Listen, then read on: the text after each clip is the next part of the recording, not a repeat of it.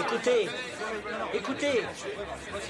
Je reçois des informations maintenant. Écoutez. Le feuilleton va recommencer pour quelques épisodes, capitaine. Nous ne sommes pas des robots, Sébastien, mais des êtres vivants. Voilà le pied d'Armstrong. Au centre et en bas de votre écran. Et il marche maintenant.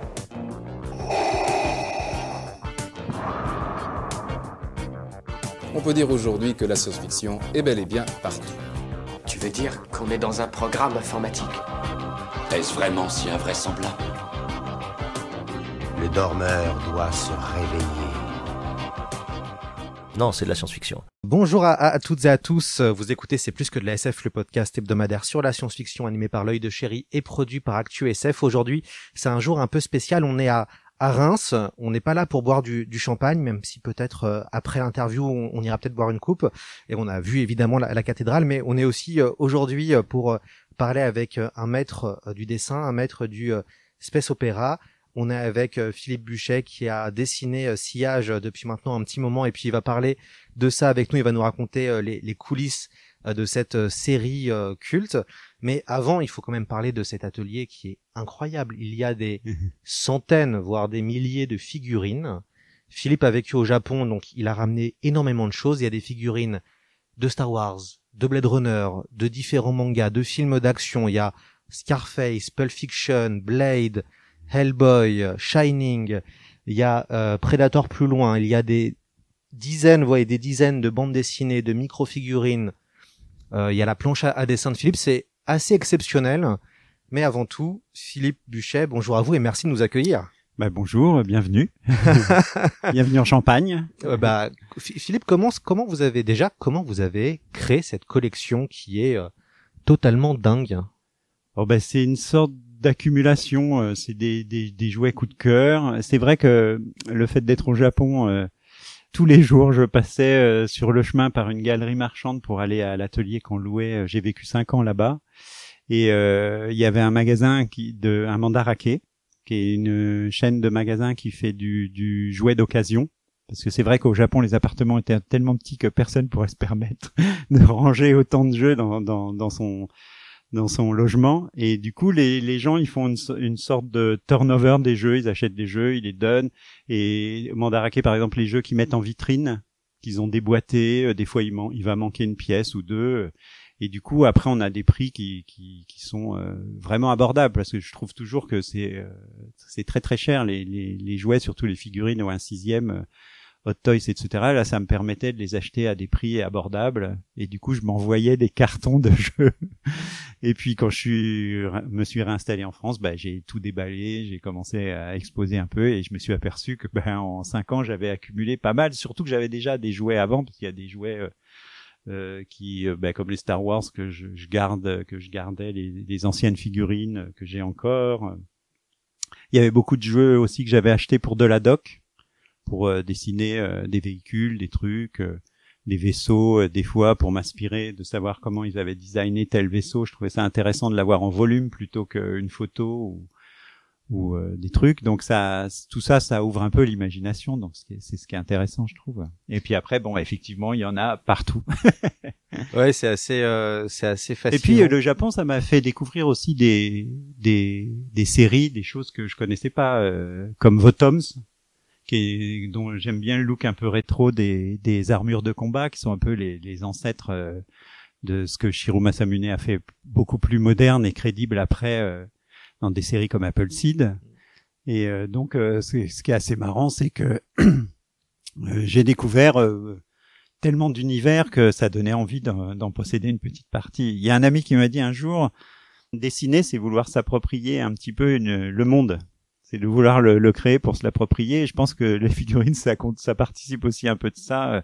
Les films qu'on a aimés, moi j'aime bien avoir euh, bah, je suis tellement fan, par exemple, de Blade Runner. Il y a une petite vitrine dédiée, euh, du design euh, des, des, voitures de police, euh, des, des, spinner cars qui sont superbes, euh, et du coup, euh, de l'avoir, c'est c'est chouette.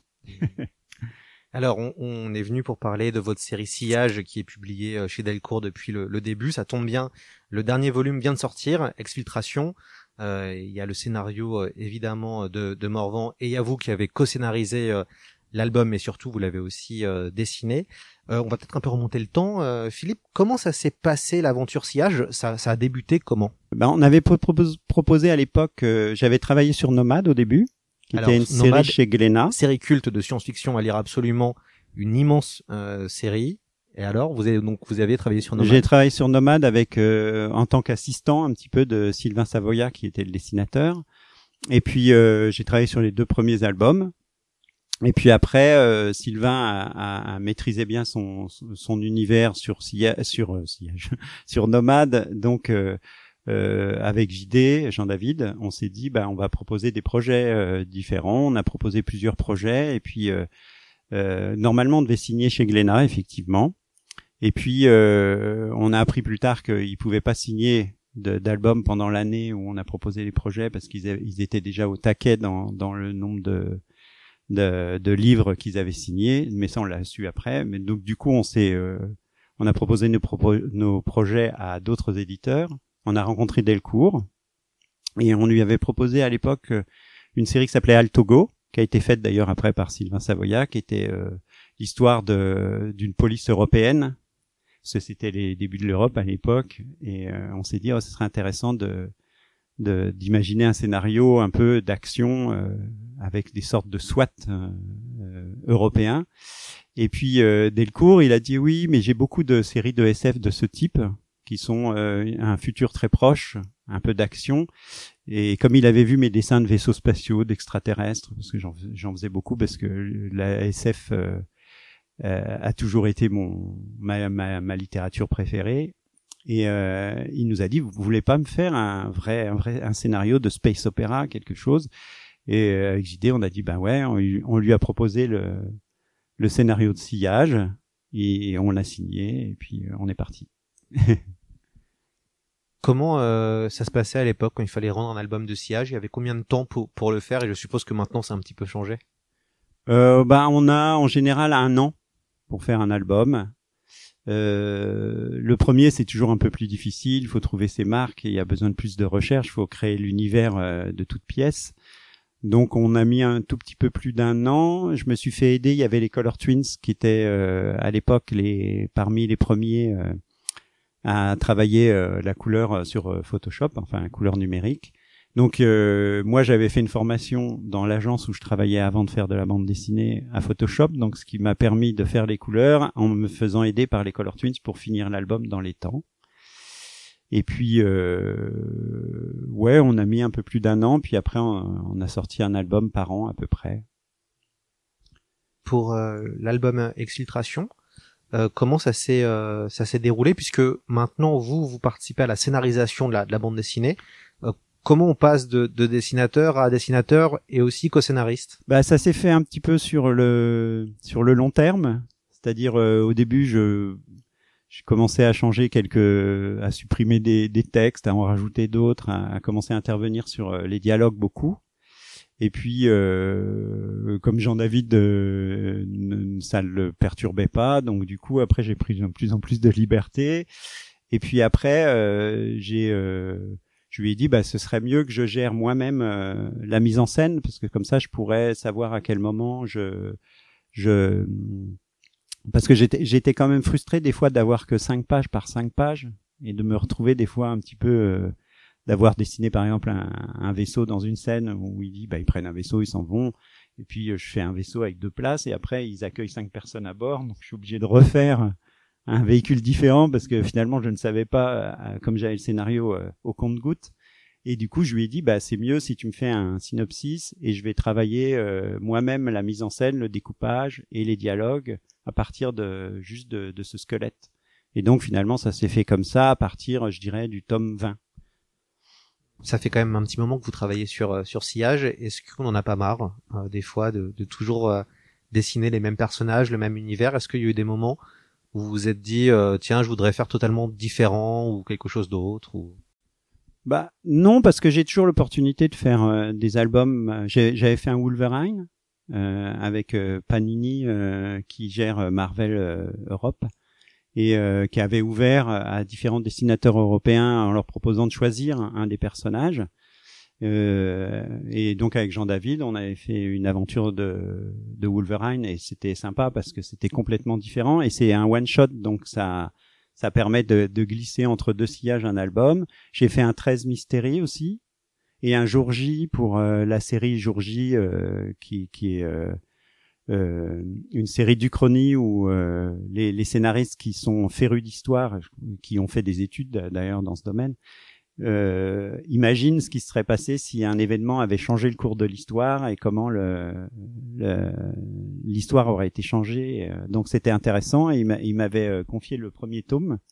C'était les Russes sur la Lune, où les Américains avaient un accident, ils se posaient pas sur la Lune et c'était les Russes les premiers sur la Lune euh, à se poser et ça changeait euh, toute la conquête spatiale euh, de l'époque. Donc je trouvais ça assez marrant. Ouais, c'est scénarisé par Fred Duval qui est qui est venu euh, sur le podcast pour parler de de, de Renaissance. Euh, alors on va peut-être aborder euh, votre héroïne. Mm. Euh, comment elle comment elle a été imaginée? Comment ça s'est passé euh, le, le dessin pour pour elle? Euh, ben au départ, dans le scénario qui avait été euh, proposé, le, la première mouture, euh, c'était un, un héros déjà, et euh, c'était une histoire vraiment complètement différente. C'est-à-dire on avait, euh, on a vendu quelque chose, on a vendu quelque chose, et puis on a, on a tout changé en cours de route. Et finalement, euh, le, le héros, euh, c'était euh, euh, plus un personnage, un- une sorte de vampire psychique. C'était donc vraiment différent et qui avait si je me souviens, l'enjeu c'était qu'il devait dévorer l'âme de quelqu'un à, à la fin de chaque album. Donc on, on imaginait une histoire et il fallait choisir dans tous les personnages qu'il y avait celui qui méritait entre guillemets euh, d'être sacrifié pour que notre héros survive. Donc c'était une histoire assez noire. C'était une SF euh, space opéra mais assez euh, assez dark.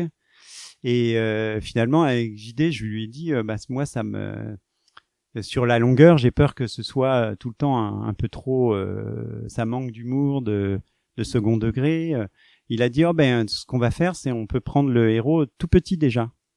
Euh, on- il est recueilli par un, un vaisseau spatial, enfin un vaisseau spatial, lui, qui fait partie d'un grand convoi, parce que ça s'appelait quand même sillage, parce qu'il y avait cette cette histoire de convoi qui euh, parcourt l'univers euh, pour euh, trouver euh, des ressources. Et finalement, en le dessinant petit, il me dit ouais, mais ça fait trop mougli. On dirait vraiment mougli. donc, il a dit oh ben on n'a qu'à faire une petite fille. Et je lui dis ouais, mais ça change tout. Et il dit non, mais on va changer euh, plutôt que d'avoir des pouvoirs. Et il en a pas. Et c'est ce qui crée qu'il ait un pouvoir dans Sillage où tout le monde est plus ou moins télépathe. Et par contre, euh, l'héroïne, elle, elle, est, elle a un esprit. euh, les humains, on peut pas lire leurs pensées, ils peuvent pas lire les pensées, et finalement, ça lui permet d'être invisible, euh, d'être un, un, agent spécial qui a une faculté spéciale. Et ils ont jamais rencontré d'humains sur sillage, donc ce serait euh, pour eux euh, une découverte importante. Et on est parti là-dessus. Et euh, graphiquement, euh, dès les premiers jets, moi, je, je, je la voyais vraiment euh, les cheveux noirs, les yeux verts pour rappeler la forêt, et puis euh, ces bandes blanches qu'on avait imaginées, puisque c'était, euh, je vais pas spoiler, mais c'était important qu'elle ait un marquage spécial sur le corps. Ce qui est intéressant, c'est qu'il y avait peu d'héroïnes, de déjà de BD de science-fiction. Euh, avant euh, avant Nevis, hein, il y avait euh, eh ben il y avait Laureline, euh, il y avait aussi Yoko Tsuno. Mhm. Est-ce que c'était des, des séries qui euh, vous marquaient, qui ont fait partie de votre imaginaire euh, quand vous étiez plus jeune? Ah oui, bah Valérian, t- euh, vraiment, vraiment. euh, même si j'avais pas lu tous les albums, j'en avais lu que quelques-uns. Euh, c'est vrai que moi j'étais plutôt axé sur euh, la BD américaine, les comics et euh, le manga que Jean-David m'a fait découvrir. Ça a été une claque, euh, surtout euh, Shiro Masamune euh, euh, avec toutes ces séries Appleseed, Ghost in the Shell, Orion même, qui était une sorte de série de SF avec des, des demi-dieux et des dieux. Donc c'était et lui, il avait un- une façon de designer les choses. Après, il y a eu Evangelion, qui est euh, un manga et un dessin animé euh, absolument euh, incroyable. Et euh, finalement, euh, euh, il y a eu Gun aussi que j'ai découvert, mais après avoir commencé Sillage, mais je trouvais qu'il y avait un, un, un parallèle entre nos, deux héroïnes, même si euh, euh, l'héroïne, elle, elle pas humaine. C'est un Android, c'est une sorte d'Android. Quand Jean-David a proposé de, cha- de changer le personnage, en, en, en- de faire devenir une, une, une jeune fille, eh ben c'était comme une évidence. Ça m'a semblé une évidence. Et, et effectivement, je trouvais en plus que euh, je voulais aller à l'encontre de la bimbo de service qui est toujours un petit peu euh, dans les dans, dans la BD un petit peu euh, à, outré dans, dans son physique. Je voulais vraiment faire une, une jeune fille d'action euh, avec un physique plutôt euh, athlétique et, et qui soit pas vraiment un sex symbole, même si elle l'est quand même. Parce que j'ai j'ai- pas dessiné moche non plus, mais euh, je voulais qu'elle ait euh, plus qu'on soit plus euh, euh, plus qu'on ait plus d'empathie pour sa personnalité que pour son physique. Et donc, euh, mais c'est vrai qu'elle est euh, les premiers traits de crayon, même si elle était plus ébouriffée dans les tout premiers jets, elle avait vraiment les cheveux en pétard. euh, Elle avait un côté plus animal peut-être. Après, euh, euh, ça, ça a été évident, ça a été évident vraiment le, le physique. euh. Et puis, euh, je me lasse pas de la dessiner, donc ce qui est assez, ce qui est assez chouette, même au bout de plus de 20 ans là. Donc, euh, donc je me dis ça va, c'était le bon personnage. Alors, on- en est au moment où euh, donc vous avez proposé un vampire euh, psychique qui est un garçon, mais finalement c'est en train d'évoluer dans le dans, dans, dans la mise en place du premier volume. Euh, Qu'est-ce qui a fait que ça a changé vers un, un récit de science-fiction d'aventure où on découvre des nouvelles planètes à chaque album, des, des nouveaux personnages? À quel moment vous avez décidé que ça que ça allait devenir ça, Sillage? Euh, bah, au début, on a on a euh, fait le premier album et euh, on, on ne sait jamais comment euh, les ventes vont se passer, donc on a fait une sorte d'album qui pourrait être un one shot avec une sorte de fin un petit peu euh, un petit peu euh, brutale pour pour pour le personnage, mais qui pouvait, si euh, jamais on n'avait pas de lectorat, euh, euh, coup de chance, ça a marché. On avait prévu éventuellement, euh, si ça marchait moyen, d'en faire trois et si ça marchait très bien, d'en faire une trentaine. Donc finalement, on a la troisième option qui s'est passée, et on avait décidé avec Jean-David de faire euh, euh, une BD où finalement moi en tant que dessinateur je m'ennuie pas, c'est-à-dire je peux changer d'univers. Donc finalement ça s'y prêtait puisqu'elle euh, on, avait décidé dès le départ de la mettre en mission ou de la faire intervenir sur des planètes avec des avancées technologiques plus ou moins différentes. C'est-à-dire, on peut avoir un monde médiéval, on peut avoir des planètes plus sauvages, euh, on peut avoir des planètes très évoluées, très technologiques. euh, et euh, finalement, ça, permet de varier complètement, d'avoir des, par exemple, comme le tome 3 qui est entre la révolution russe, la révolution française, un côté steampunk, un petit côté western aussi. dans le Grand Nord, puisque ça se passe dans, un univers de neige. Et finalement, tout ça, ça permettait à chaque fois de de, de pas s'ennuyer, de réinventer euh, un, un, environnement complètement différent. Et c'est c'est ce- c'est ce qui était euh, risqué aussi, c'est-à-dire parce qu'à chaque fois, on, sur, on voulait surprendre un peu le lecteur. Et puis, on avait aussi décidé, par exemple, l'héroïne, elle changerait tout le temps de tenue. On voulait avoir euh, un personnage qui soit pas euh, stéréotypé par sa tenue, euh, comme euh, beaucoup de personnages le sont pour euh, qu'on le reconnaisse immédiatement. Et finalement, je pense que ça contribue à faire de Nevis, euh, ça amplifie son petit côté féminin, c'est-à-dire on, on, on sent qu'elle qu'elle aime s'habiller. et moi, ça me permettait de créer à chaque fois des costumes intéressants, différents, de lui changer même suivant sa personnalité, suivant son humeur de l'habiller différemment, de la coiffer différemment. Donc euh, tout ça, ça fait que la série, sur la longueur, euh, moi je m'essouffle pas. J'ai toujours autant de plaisir à dessiner maintenant que je, je l'avais au départ. Quoi. Comment vous nourrissez votre imaginaire quand il faut créer un album sillage? Est-ce que euh, vous allez euh, lire des livres de SF Est-ce que vous allez, euh, pour faire des nouvelles tenues, euh, ouvrir des bouquins de mode et commencer à conceptualiser des choses différemment Comment ça se passe? Bah déjà, je me nourris effectivement. Bah les figurines, c'est par exemple, c'est un exemple.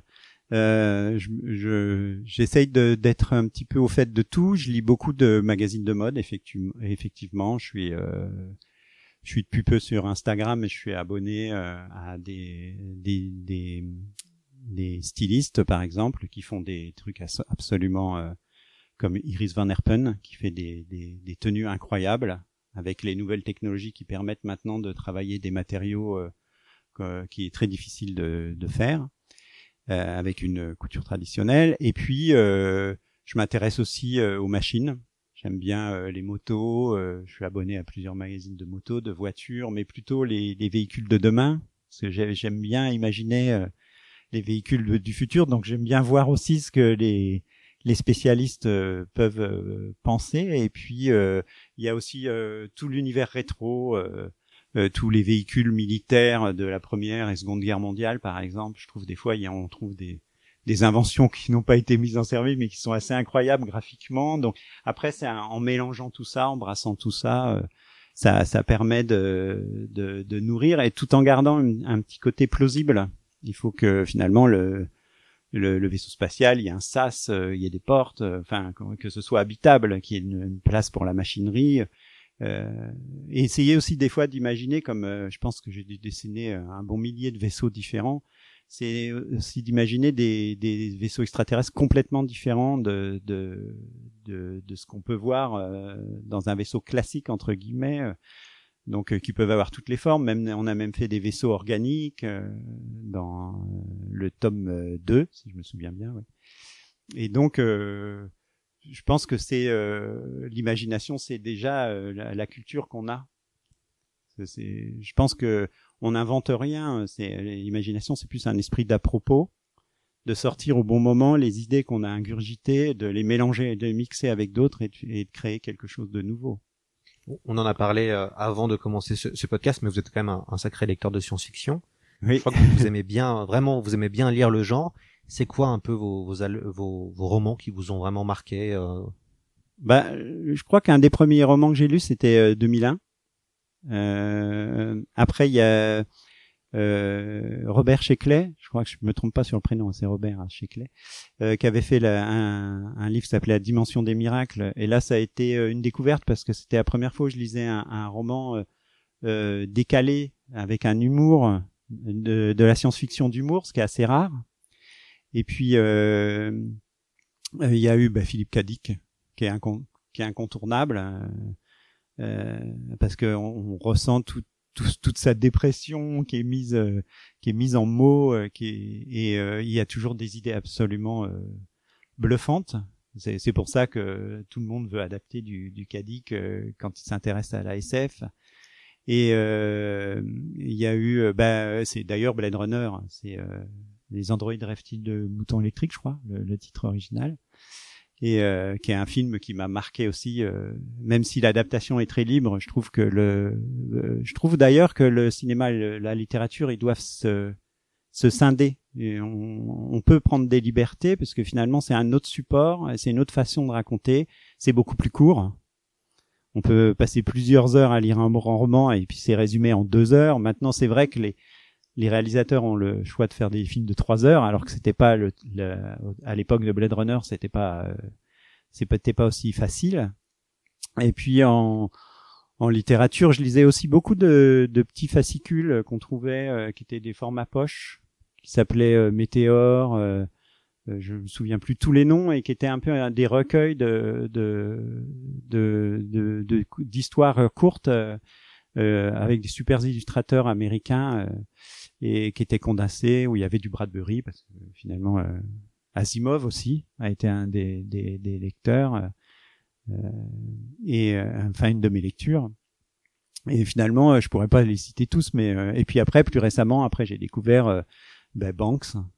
Et et tout, toute la, la, la le cycle de la culture qui m'a vraiment bluffé parce que lui aussi par exemple pour sur chaque livre il abordait un univers différent une façon même de raconter différente. Et il faisait de de je me souviens d'un livre sur euh, les vaisseaux spatiaux entre eux qui communiquent entre eux qui est vraiment de la, de la art science.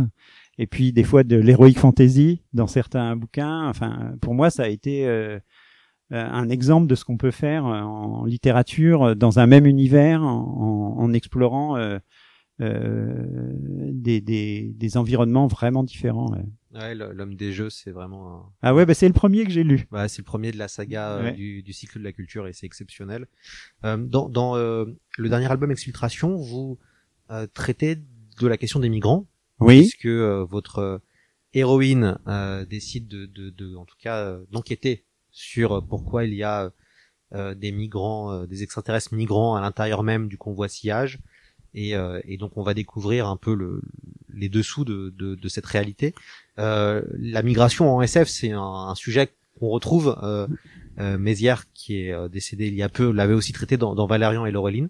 Pourquoi avoir voulu, puisque je sais que ça vient de vous, cette envie d'avoir de traiter ce sujet-là, pourquoi avoir voulu traiter cette thématique-là dans cet album? Déjà, le, le, le concept de sillage, c'est la colonisation.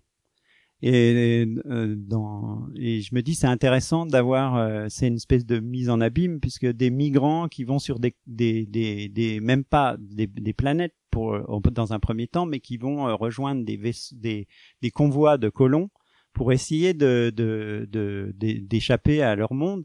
Et je trouvais que c'était une thématique qui traînait un petit peu depuis un moment. Et je me suis dit euh, après le tome précédent il fallait avoir là euh, une sorte de reprise en main de l'héroïne de qu'elle est très peu présente dans le même si elle est sujet central du, du tome 20 puisque c'est ses origines euh, je trouvais qu'il fallait absolument qu'elle soit impliquée euh, et qu'on l'ait presque à l'image tout le temps.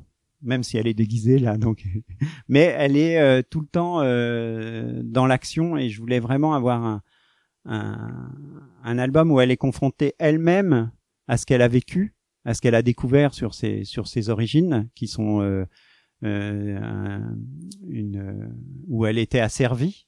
Et finalement une espèce de mise en miroir par rapport euh, au peuple qu'elle va découvrir euh, qui finalement sont euh, sont traités un peu de la même manière qui est une identification. Donc je pensais je trouvais que ce thème il se prêtait bien à ce moment-là dans dans le cycle qu'on fait d'albums puisqu'on a prévu d'en faire 30 donc et là, c'était le bon moment, je trouve, pour placer euh, ce, ce, sujet. Ouais, j'ai été très très impressionné par votre 20e album Mise à jour, euh, qui est une, en fait un polar euh, dans l'espace, qui fait penser à Blade Runner. Euh, je vois des petits clins d'œil.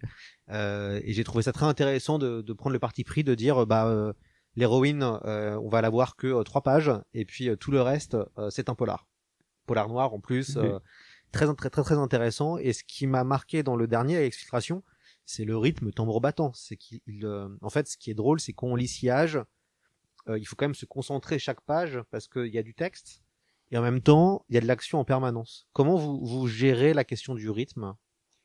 Euh, bah ça c'est le euh, là comme euh, par exemple sur ce tome euh, JD me fait un, un, un pitch c'était vraiment un pitch hein, c'est ça tient en, en une demi page et puis à partir de ça moi je me découpe en séquences et euh, j'essaye de gérer euh, à chaque fois une scène d'action en les répartissant euh, au moment essayer de gérer entre l'émotion euh, les, les, choses qu'on peut qui, et du coup essayer de, de tenir en haleine le, le lecteur en passant d'émotion à action et de repasser à émotion à action de mettre une petite touche d'humour même si cet album était pas le, et c'est pas évident mais d'essayer d'avoir quand même toujours un petit peu de de, de, de moments où on, on, souffle un tout petit peu et puis on repart. Et donc finalement c'est euh, en, en, en, écrivant au, début un certain nombre de scènes et après en les en les intercalant pour euh, trouver justement ce, le rythme d'écriture quoi finalement.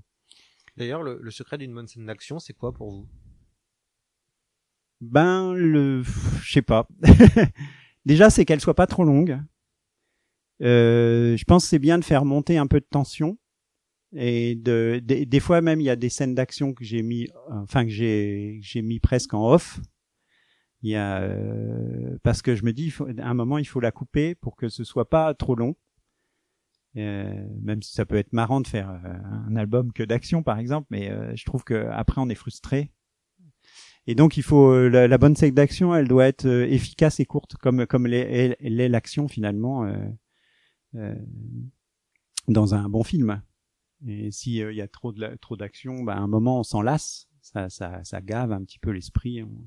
Et finalement, le, les scènes d'action qui sont très efficaces, très courtes, et euh, essayer d'avoir un, un, quelque chose qui soit à la fois euh, réaliste et en même temps euh, spectaculaire quand même finalement, notre héroïne, on voit qu'elle euh, qu'elle a pas peur, qu'elle maîtrise euh, le combat, qu'elle utilise tout ce qu'elle peut avoir dans son environnement. Je trouvais ça intéressant. Un caillou, euh, quand elle a rien, elle, c'est instinctif. Et là, je trouvais que c'était bien par rapport à notre personnage qu'un qui a eu une, quand même toute une période de sa vie à vivre comme un animal, à chasser, etc. De, de- quel est ce, cette, ce côté impulsif et euh, voilà. Mais je sais pas comment dire parce que pour moi, quand je la dessine, c'est, euh, elle est déjà euh, découpée euh, comme un film dans ma tête.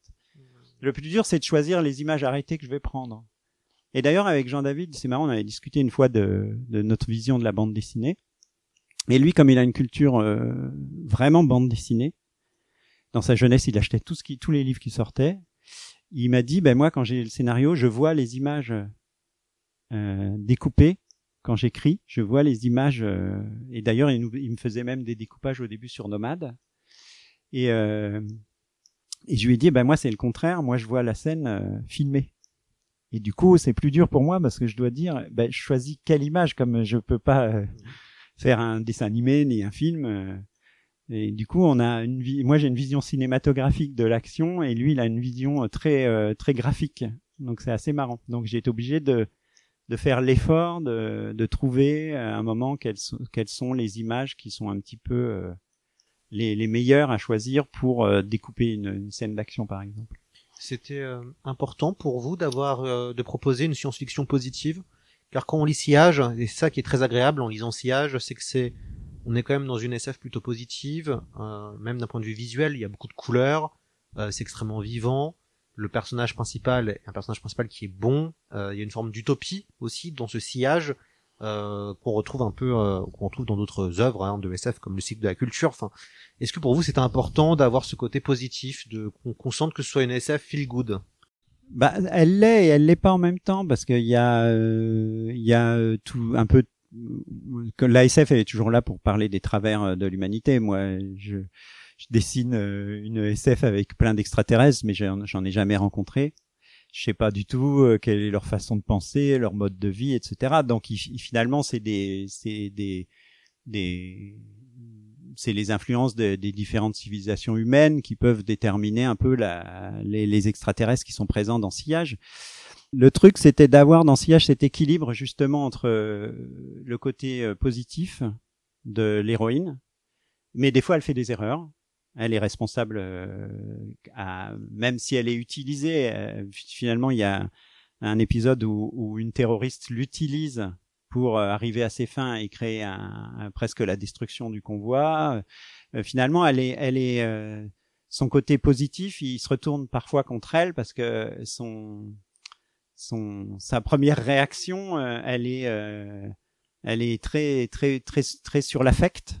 Et finalement, là, le, le truc dans Sillage, c'est de la faire un petit peu avancer plus, euh, euh, de, de faire des concessions, alors qu'elle qu'elle est, est pas prête à en faire. C'est un personnage un peu rebelle quand même par rapport euh, euh, à la hiérarchie, à plein de choses.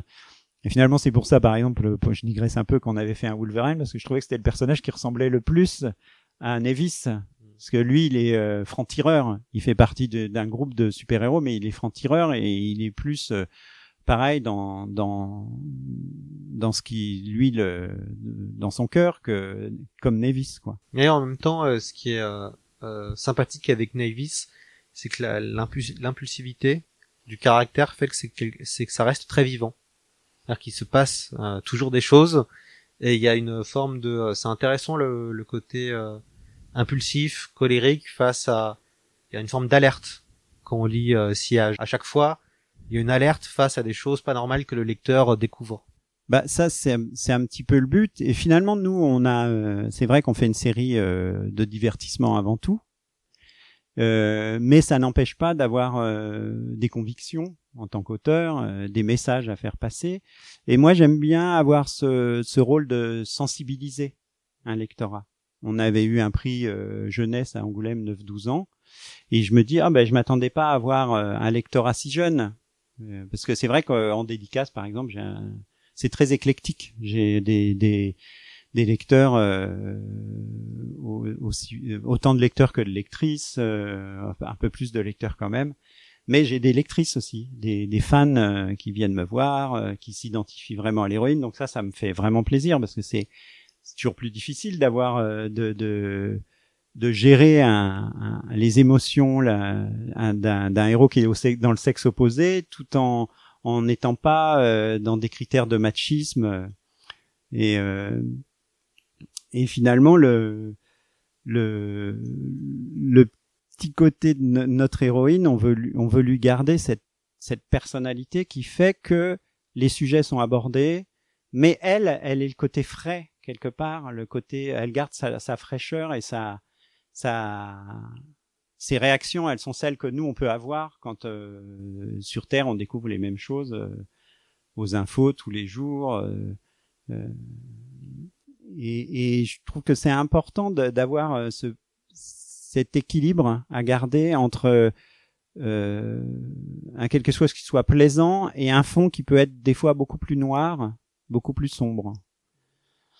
D'ailleurs, comment vous, vous euh, vivez la réception de, de Sillage? Bon, maintenant, ça fait un petit moment que c'est sorti.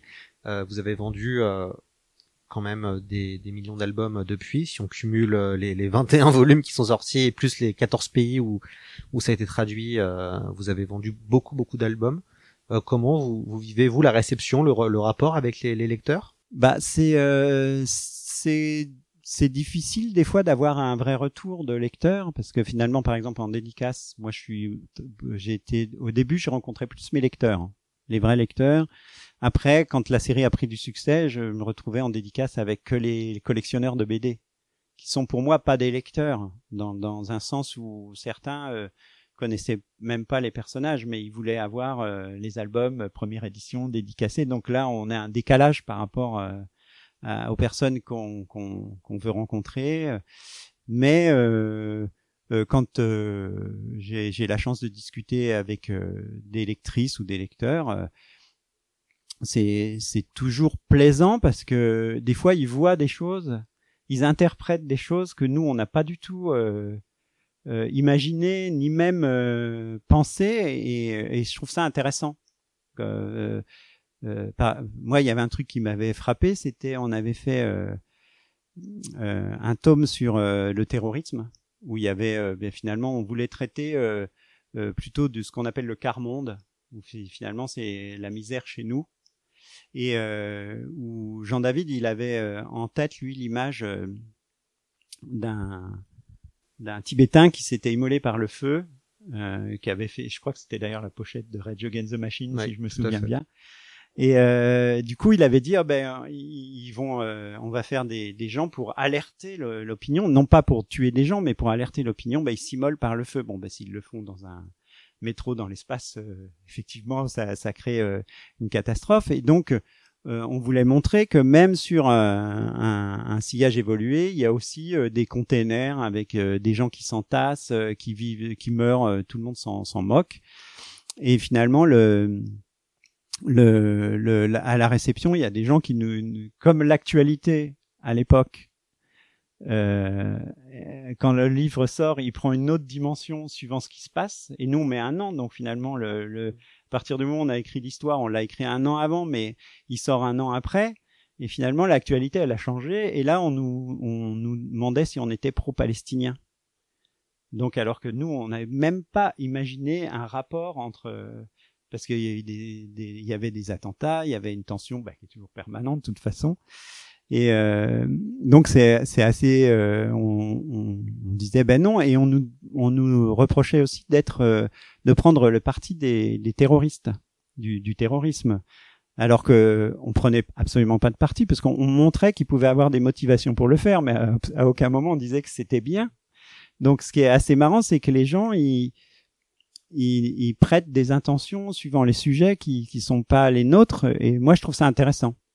Je je je, dis pas mais n'importe quoi, je trouve ça euh, intéressant parce que je me dis eh bien au moins on a on a fait on a fait notre travail, on a euh, quelque chose et finalement les gens ils réagissent euh, avec euh, euh, au premier degré ou au deuxième degré, mais euh, euh, je pense que d'avoir aucune réaction, c'est le pire. Si sortir un, un livre, quel qu'il soit, et d'avoir euh, une réaction polie, euh, c'est pas intéressant. Donc c'est finalement c'est ce que j'aime bien moi quand je rencontre euh, le lectorat, c'est de me rendre compte que euh, des fois il y a des choses qui qui sont un, un petit étage au-dessus ou qui effectivement la- la- l'actualité du moment qui n'était pas celle qu'on avait quand on a écrit l'histoire, eh ben elle, elle change la perception du livre. Donc ça, c'est intéressant.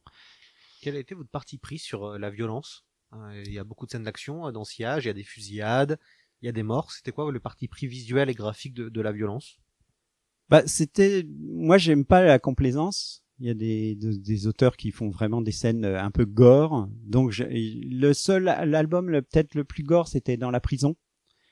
Parce que je voulais vraiment que là, on ait un, un univers euh, assez euh, effrayant pour euh, y plonger notre héroïne, qu'elle soit pas dans un, un, un univers trop, trop gentillet. Et je voulais un, quelque chose de plus, euh, de, de, de plus brutal. Mais sinon, j'essaye en général de, de, de faire des scènes qui sont pas trop gore et euh, d'éviter les morts, qui en est pas trop.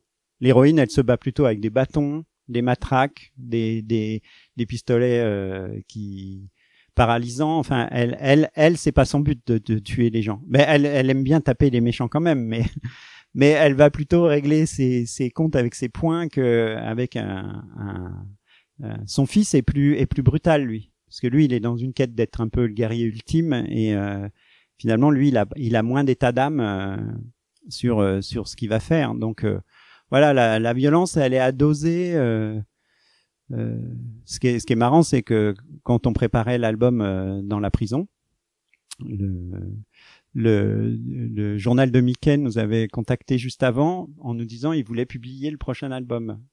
On leur a dit bah non parce que le prochain il est un petit peu euh, ils ont dit ah non mais on a lu les, les, les précédents et, et on trouve que la violence euh, elle est acceptable euh, elle passe dans notre ligne éditoriale je lui dis bah on vous envoie les pages du prochain les premières pages parce que ça commençait quand même assez assez rough et finalement ils ont dit bah non D'ailleurs, vous avez, euh, il y a, d'autres séries. euh, euh, vous avez créé un véritable univers. Euh, Il y a les chroniques de, de il y a aussi la, série sur la jeunesse de, de Nevis. Comment ça s'est fait, ce- cette envie de décliner votre principale série avec d'autres séries? Le- l'univers étant euh, assez euh, assez vaste, finalement, il est un peu infini finalement. Et euh, l'héroïne, euh, on a euh, quand on a commencé, on l'apprend déjà, euh, on, on connaît pas sa naissance. Après, on, a fait un, un- une sorte de gap entre le premier et le deuxième, où elle- dans le deuxième, elle est déjà intégrée. On sent qu'elle a dé- déjà euh, qu'elle a été, qu'elle a appris à lire, qu'elle a appris à écrire, qu'elle a appris à ma- maîtriser toutes les machines, etc. Donc, finalement, on s'était dit, ben, on gardera cette espèce de d'école de, de où elle fait ses classes euh, pour faire euh, une, des albums plus tard où on pourra replacer des, des sortes de flashbacks. Et, euh, et euh, par exemple, il y avait des histoires où on- moi j'avais réfléchi à des épilogues, euh, Jean-David aussi, ou à des prologues. Et puis euh, il y a eu, je crois que c'était parti avec le magazine Delcourt qui s'appelait Pavillon Rouge. Et euh, il, il, il leur fallait des histoires courtes, donc on a dit ben on va euh, mettre, on va écrire des petites histoires. Et finalement ça a fait un premier album des chroniques de sillage. Et puis après c'était le jeu d'inviter les copains dessinateurs à, à, à ce qu'ils donnent leur version de Nevis, parce que leur truc c'était pas du tout qu'ils dessinent dans le style de sillage, mais c'est qu'ils dessinent dans leur propre style, ils s'approprient l'héroïne et euh, les scénarios étaient écrits. Et finalement, euh, euh, José Luis Munuera, qui avait fait euh, une petite histoire de Nevis toute petite, c'était tellement bien, j'a- j'adore son dessin, euh, que on a dit euh, à Delcourt, euh, on, on a fait, on avait fait une petite réunion, on a dit bon, on pourrait faire l'enfance de Nevis quand elle est avec, quand elle rencontre Ouyo, toute petite, comment elle, s'apprivoise, comment elle vit euh, ses premières années sur euh, sur euh, sa planète où elle s'est écrasée et finalement ça a donné Nevis. Et puis après euh, Pierre Monichan avait fait aussi une chronique et euh, finalement on s'est dit bon, comme moi j'ai dit j'ai pas le temps de, de de faire des albums bonus en plus. Euh, on a pensé à lui pour faire euh, Premières armes par exemple. Donc voilà, tout s'est créé un petit peu au fur et à mesure comme ça. euh. Il y a jamais eu en- envie ou il y a jamais eu la possibilité de faire une série animée ou de faire un film On vous a jamais contacté Si, on a été contacté plusieurs fois. On avait été contacté par euh, un studio pour adapter Nevis, justement, pour une série plus jeunesse. Euh, le studio qui avait fait euh, Minuscule, que j'adore. hein. Donc, euh, mais que là, ça aurait été un traitement différent, bien sûr. Et euh, puis ça s'est pas fait. Ben, le studio a, a, a- a- s'est- fermé d'ailleurs. Et puis euh, on a été contacté plusieurs fois pour une adaptation de Sillage, mais euh, euh, contractuellement on n'est pas tombé d'accord. Et puis moi j'étais pas très chaude tant que la série était pas finie. Finalement il y avait des des, des articulations de, de contrats qui, qui, qui étaient ambigus. C'est-à-dire eux, ils pouvaient prendre, ils, ils voulaient signer à une chose finalement où ils prennent la série sillage, ils font travailler des fois d'autres scénaristes. Et s'ils inventent des trucs, nous on peut pas les utiliser puisque finalement ils, ils en prennent les droits. Et finalement, nous, comme on n'a pas fini notre série, si on, a, on, avait l'idée de faire un truc et que l'ont fait dans, dans les épisodes, par exemple, eh ben, ça nous handicapait euh, pour la suite. Enfin, c'était compliqué.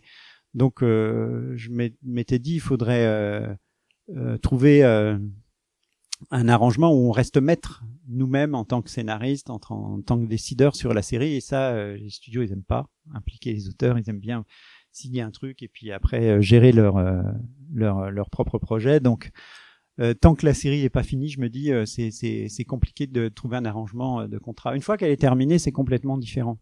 Je peux la lâcher, euh, les gens font ce qu'ils veulent, bien sûr. euh, si c'est bien, c'est mieux.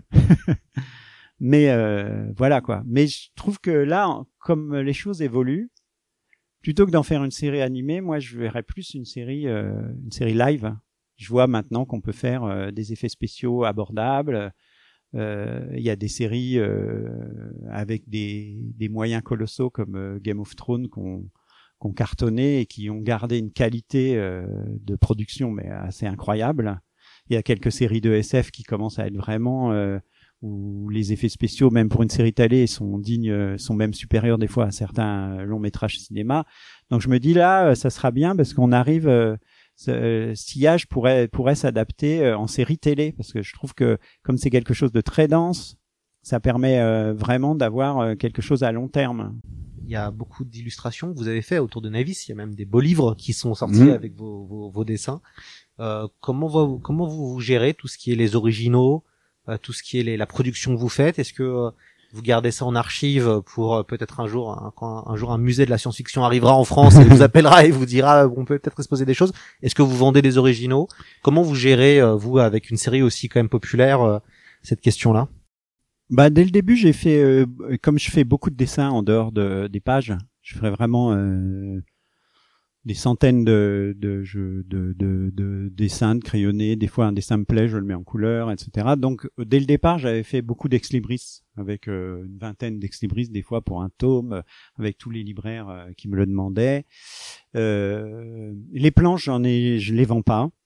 Les planches originales, je préfère les garder parce que je me dis c'est toujours intéressant de pouvoir les rescanner si on fait euh, etc j'ai, j'ai, j'ai- comme ça ça me permet de les prêter pour des expos. Et puis par contre euh, ça m'est arrivé de mettre en vente euh, certains dessins euh, euh, certaines illustrations euh, des illustrations de couverture euh, pour des tirages euh, parallèles par exemple. Enfin des tirages qu'on dit de luxe entre guillemets des tirages spéciaux voilà et euh, je vends des dessins euh, mais euh, sinon je, je suis pas encore trop dans un une démarche de vente d'originaux.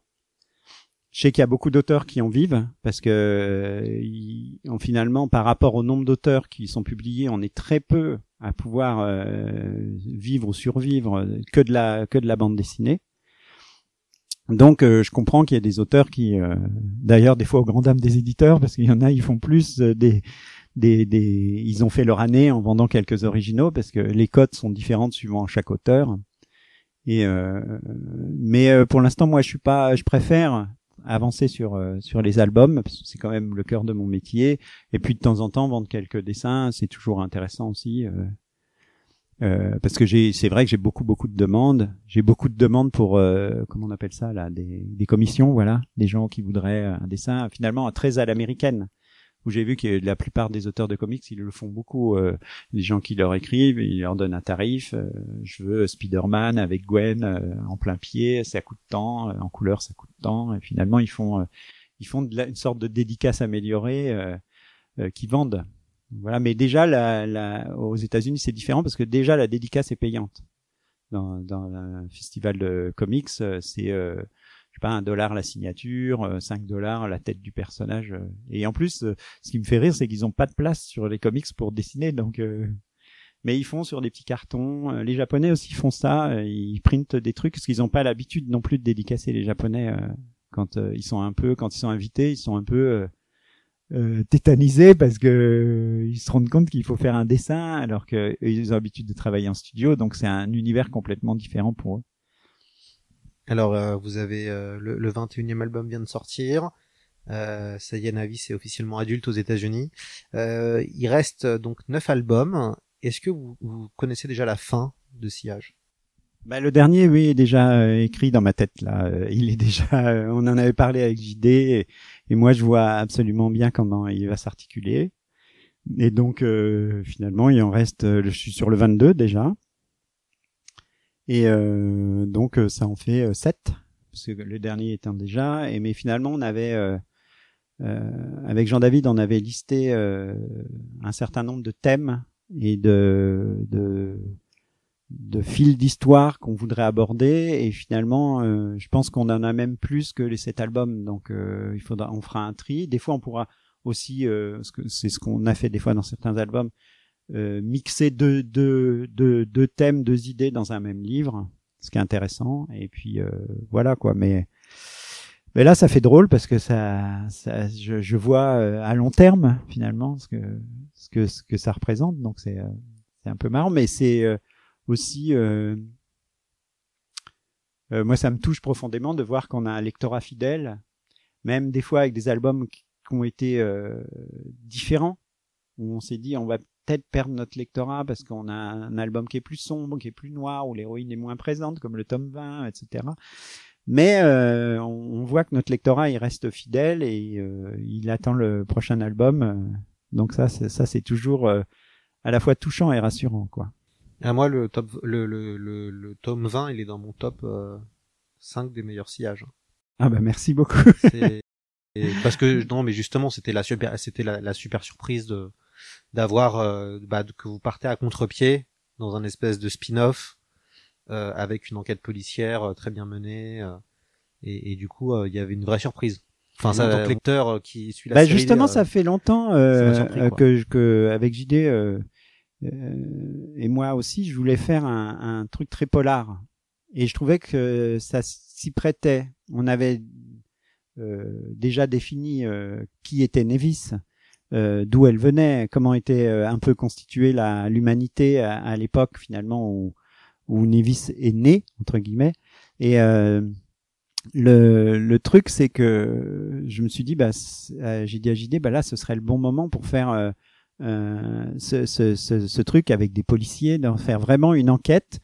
Et puis moi, il y a un film qui m'a que que, que j'adore, qui s'appelle Outland, et euh, qui m'avait marqué visuellement parce que je trouvais que c'était très proche d'Alien quelque part, mais je trouvais que j'aimais bien ce côté western spatial un petit peu parce que c'est le train sifflera trois fois version euh, spatiale euh, avec Sean Connery en shérif de l'espace et euh, et j'ai- j'aimais bien cette ambiance euh, j'aime bien cette ambiance de huis clos dans un vaisseau finalement où les gens sont emprisonnés ils peuvent pas sortir et euh, où euh, où on, on essaye de, de donner ce côté étouffant au, au, au lecteur et euh, de courir dans des coursives, d'être poursuivi par des machines. Enfin, je voulais vraiment retrouver euh, euh, ce, ce, ce type de science-fiction euh, que, que j'aime aussi euh, dans cet album. Donc, euh, c'est bien.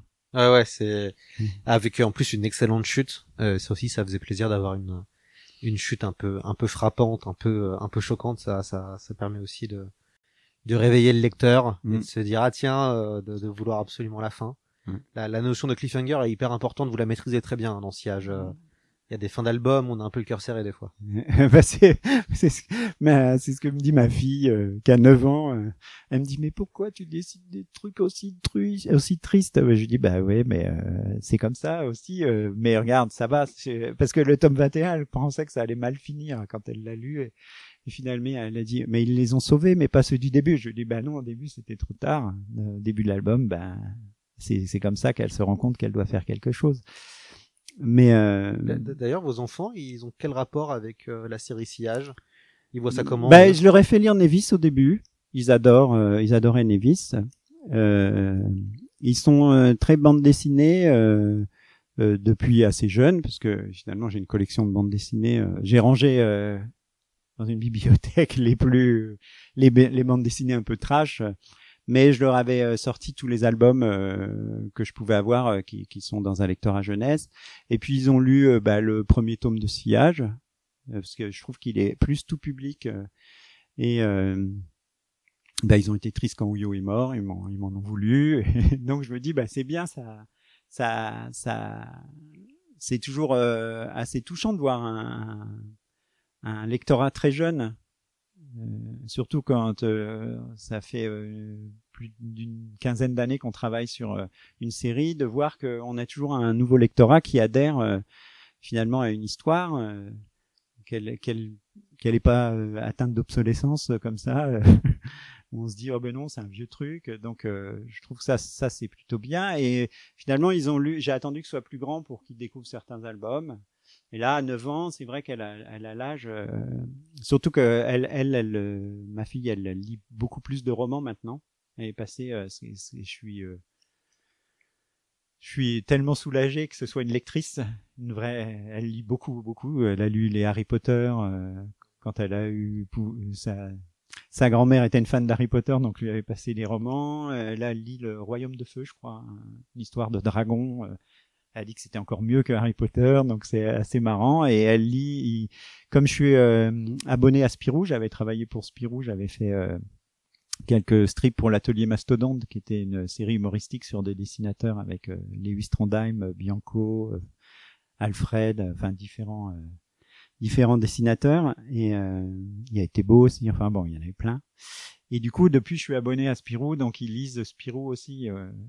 Euh, c'est assez marrant parce que comme ça, j'ai leur euh, retour sur certaines BD euh, très différentes. Parce que dans Spirou aussi, il y a Seul, par exemple qui est différent de de Dad par exemple qui va être où il y avait les nombrils que ma fille adorait que mon fils n'aimait pas du tout euh, trouvait ça moche enfin c'est assez marrant de voir euh, de voir des des, lec- des jeunes lecteurs réagir ça ça c'est toujours euh, plaisant quoi Alors avant de se quitter, j'aimerais quand même vous poser une question sur la couleur. Euh, c'est vous qui vous occupez de la de la couleur, je crois, hein, pour, Oui, oui. pour sillage. Comment vous gérez euh, la couleur et comment ça se passe? Est-ce que c'est euh, vous faites ça sur tablette graphique je, oui oui je travaille sur ben le je fais mes pages en noir et blanc comme tu as pu le voir en grand format euh, en, ouais, en assez grand format, euh, en A2 à peu près. Et euh, le, j'envoie mes pages à l'éditeur. Parce que je peux, av- avant, j'ai scanné moi-même, mais comme j'ai un petit scan A4, j'étais obligé de scanner en morceaux, de remonter les morceaux, c'était l'enfer. Et donc, je lui envoie les, les, les pages. Et lui me met sur le sur un serveur les pages scannées en noir et blanc. Et après, je, bah, j'utilise Photoshop. J'avais essayé Painter, mais je trouve qu'il y a trop d'effets de matière. Moi, j'aime bien avoir des couleurs assez assez simples, avec des ombres assez tranchées, quelque chose. Et j'aime bien euh, effectivement mettre euh, un univers très coloré, très marqué. Euh, et euh, Photoshop, c'est vrai que c'est chouette parce que on, si on, je fais des, fois des illustrations euh, à, la main euh, avec euh, de l'aquarelle, euh, en mélangeant des feutres, hein, des crayons de couleur, un peu toutes les, tous les les outils que je peux utiliser. Mais euh, on n'a pas droit à l'erreur, quoi. Et finalement, le Photoshop, ce qui est ce qui est l'avantage, c'est que tout d'un coup, je me dis ah ben non, là, ce serait mieux en scène nuit, mais j'ai déjà fait ma couleur. Je peux repasser euh, un filtre, bah, repasser tout en bleu. Je peux re- redescendre des des et, et ça permet toujours d'avoir ce côté malléable. Et, euh, et ça, j'aime bien. Finalement, ça le, le dessin euh, noir et blanc, euh, il reste un peu malléable parce que finalement, par rapport à mon découpage, des fois, je vais avoir une idée, je peux toujours l'avantage changer un truc, à, rajouter euh, quelque chose. Mais une fois que la planche est finie, elle est finie. Mais ça m'arrive aussi, euh, le fait de travailler sur informatique, des fois de me dire, oh ben non, cette case-là, euh, elle me plaît pas, je redessine vite une case et je la remplace par celle euh, finalement l'original. Et des, des fois, il y a des albums, les, les planches originales sont pas tout à fait les mêmes que celles qui sont publiées dans le livre. Donc, euh, je trouve que c'est l'avantage d'être sur le numérique pour la couleur, c'est euh, vraiment cet avantage de pouvoir encore euh, euh, intervenir euh, jusqu'au dernier moment. Et quand j'envoie les planches, vraiment, c'est que j'ai euh, j'ai j'ai, euh, tout, tout tout passé en revue et que ça ça me plaît quoi. En, en termes de temps, ça vous prend combien de temps de faire une planche? Euh, je dirais, euh, il y a le découpage qui va prendre, euh, je sais pas, euh, c'est assez rapide, euh, une heure ou deux. Après, il y a bah, le, la mise en place, le crayonné de la planche, plus l'ancrage en noir. euh, je dirais, ça prend ouais 20, 25 heures par par page à peu près, parce que il y a aussi du travail des fois où je vais euh, travailler hors la planche pour euh, chercher un vaisseau spatial, par exemple des designs. Je vais en dessiner plusieurs. Je vais je vais trouver euh, le vaisseau qui me correspond. Donc il y a, y a du travail de designer en amont. euh, euh, et euh, des fois en cours de, livre aussi où je me dis je change un truc mais il faut que j'invente un décor, il faut que je réfléchisse à un intérieur de truc. Donc finalement il y a, y a, y a du croquis qui se rajoute. Donc euh, je dirais qu'une planche avec sa couleur c'est une trentaine d'heures. Et on rajoute quelques heures de, de design, de pré-production avant de, avant de commencer, quoi. Un, un vaisseau, par exemple, quand vous devez créer un vaisseau spatial ou comment ça ça ça prend combien de, de Ben déjà, ça, j'essaye de le faire souvent en amont. Euh, quand euh, je suis euh, à la phase d'écriture de, de mes pages, de, en, en découpage écrit, je sais que je vais avoir besoin d'un d'un décor de planète, par exemple. Je vais réfléchir à de la végétation, à des trucs, euh, de d'un vaisseau rapide, un chasseur, ou euh, c'est pas pareil qu'un transporteur, c'est pas pareil qu'un vaisseau euh, extraterrestre, qu'un vaisseau terrien, par exemple, comme il y avait dans le tome 20. Il fallait qu'il y ait des designs beaucoup plus mastoc, euh, euh, moins euh, en forme de fleurs, d'animaux, de, de, de corail, comme que, je peux faire sur un, un vaisseau extraterrestre pour que ça paraisse vraiment différent. Et du coup, bah là, je crée, je, je travaille vraiment en amont, et puis pour essayer de justement, quand je suis sur les planches, de dire ah bah c'est tel vaisseau, je me note, ce sera pour le vaisseau de tel personnage, ça ce sera le vaisseau qui emmène tout le monde. Et puis euh, il y a des trucs qui sont faits euh, directement sur la page où je me dis euh, bah là ça va, j'ai besoin je sais pas d'un véhicule militaire, un 4x4, euh, je vais je vais faire un petit croquis à côté puis je vais tout de suite saisir le truc. Donc c'est assez assez variable mais mais ça prend je dirais 8 8 9 mois pour faire l'album quoi. Vous prenez des vacances après? Ah oui, oui, oui, un peu, mais finalement, pendant les vacances, je commence déjà à cogiter, à, à griffonner des trucs pour le prochain, en me disant, euh, faut, faut pas perdre de temps, quoi. Finalement, c'est. euh, Quand, quand SIA sera terminé dans une dizaine d'années, à peu près, euh, qu'est-ce que qu'est-ce qui vous plairait de, de, de faire en BD Ben, je, il y a, il y a, il y a plusieurs histoires que j'ai en tête. Euh, euh, assez différentes. Euh, des fois, il y a des histoires je, que j'ai euh, écrites. euh, Enfin, j'ai écrit euh, le- les, les thèmes principaux, enfin le, le- vraiment le pitch de, de, de l'histoire. Mais je me dis, euh, je le dessinerai pas, par exemple. C'est c'est pas pour moi. Je je me sens pas le style qu'il faut pour ce type d'histoire. Donc peut-être que je travaillerai avec d'autres dessinateurs. Je sais pas encore. Et puis il y a des histoires euh, que j'ai envie de dessiner par exemple, où là vraiment euh, c'est dans un univers. Ce qui est assez marrant, c'est que des fois j'ai euh, l'idée d'un fil de scénario et je me dis, euh, ce qui est marrant, c'est que cette histoire, elle peut euh, être dessinée euh, en western, en SF, en steampunk. Finalement, l'environnement, il va pas influer sur le, le destin des personnages, mais il peut être plus approprié par rapport à ce que je veux raconter. Soit je veux décaler, soit je veux l'ancrer dans la réalité, soit euh, donc c'est c'est c'est ce qui est intéressant. Donc euh, je me dis ça va, j'ai le temps de le, comme s'il y a j'ai encore pour un petit moment, j'ai le temps d'y réfléchir, mais euh, j'aime bien par exemple intercaler un, un album one shot. Ça je trouve ça intéressant euh, de de le faire. Quoi. Si vous pouviez adapter une œuvre de science-fiction, ce serait quoi euh Qu'est-ce qui vous plairait de dessiner en, en BD Ah ça c'est c'est ça c'est dur. euh, ah ben moi il y avait euh, un truc que j'avais adoré, c'était Faust de Serge Lehmann. Et euh, j'avais commencé, je me suis fait d'ailleurs, je dois avoir un carnet rempli de, il y a les bimens, il y a euh, les vaisseaux qui sont, euh, parce que finalement quand je lis des romans, je dessine. J'avais fait euh, le, je crois que c'est dans Hyperion, le Gritch, qui était une sorte de démon.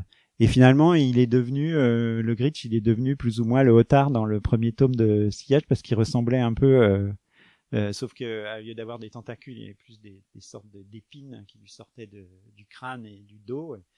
Et finalement, euh, chaque fois que, je lis un roman, j'ai envie de le mettre en forme. Donc c'est c'est marrant. Euh, j'ai envie de lui, de lui donner une, une forme physique, enfin d'avoir quelque chose de tangible. Et même quand je lis euh, des fois des romans policiers, euh, je lisais des des romans où il y avait beaucoup de personnages, je me fais un, une petite page avec des portraits des personnages et leurs noms en dessous pour m'y retrouver quand quand je lis le, le livre. Et euh, donc du, coup, euh, ouais, il y a, y, a, y a ce besoin, je pense, d'illustrer, euh, de, de mettre en, en forme, euh, dessiner euh, ce que je lis. Donc euh, ouais, ouais, euh, bah, Faust, ça a été un des premiers où je me disais, c'est vrai, euh, l'univers est plaisant, c'est très social quelque part, c'est euh, presque une aventure de super-héros, c'est presque un opening pour moi d'une série. Et euh, mais euh, je pense qu'il y en a plein d'autres. hein. Mais euh, après, il y a des, toujours des histoires de droit, de, de, de. Il y a aussi des choses qui sont tombées dans le domaine public maintenant.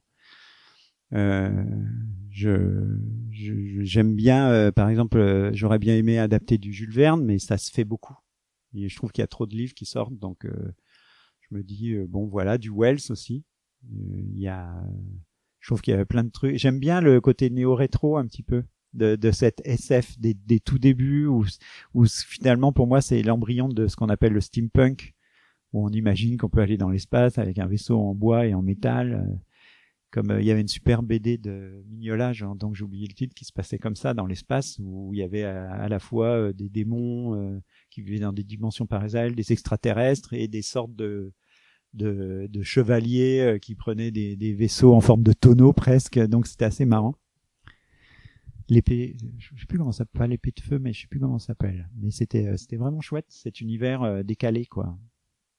Donc il y a tellement à faire que voilà Ce, ce sera le, le mot de la fin. Merci beaucoup euh, Philippe Buchet de nous avoir accueillis euh, dans votre atelier et merci de votre générosité euh, surtout. C'est euh, vraiment euh, ça fait plaisir de parler SF et parler de, de sillage avec avec vous. Et puis évidemment bah, aux auditeurs, comme d'habitude, on va faire gagner des albums de sillage. Donc cinq albums seront à gagner sur le site internet de C'est plus que de la SF. Il faudra répondre à un petit QCM. C'est très simple. Ce sont les, les si vous avez bien écouté le podcast, normalement. C'est Philippe qui donne les réponses euh, quand il quand il répond aux questions, donc ce sera assez simple. Et puis bah Philippe, j'espère qu'on vous reverra et, qu'on se refera quelque chose peut-être pour le dernier album de Sillage pour euh, conclure cette aventure. Bah, merci beaucoup à vous. et puis, bah, j'espère qu'on se reverra. Et puis, euh, voilà, il y a encore euh, quelques années de sillage devant moi. Donc, donc voilà, c'était un plaisir de vous avoir euh, ici. Merci bien. À bientôt.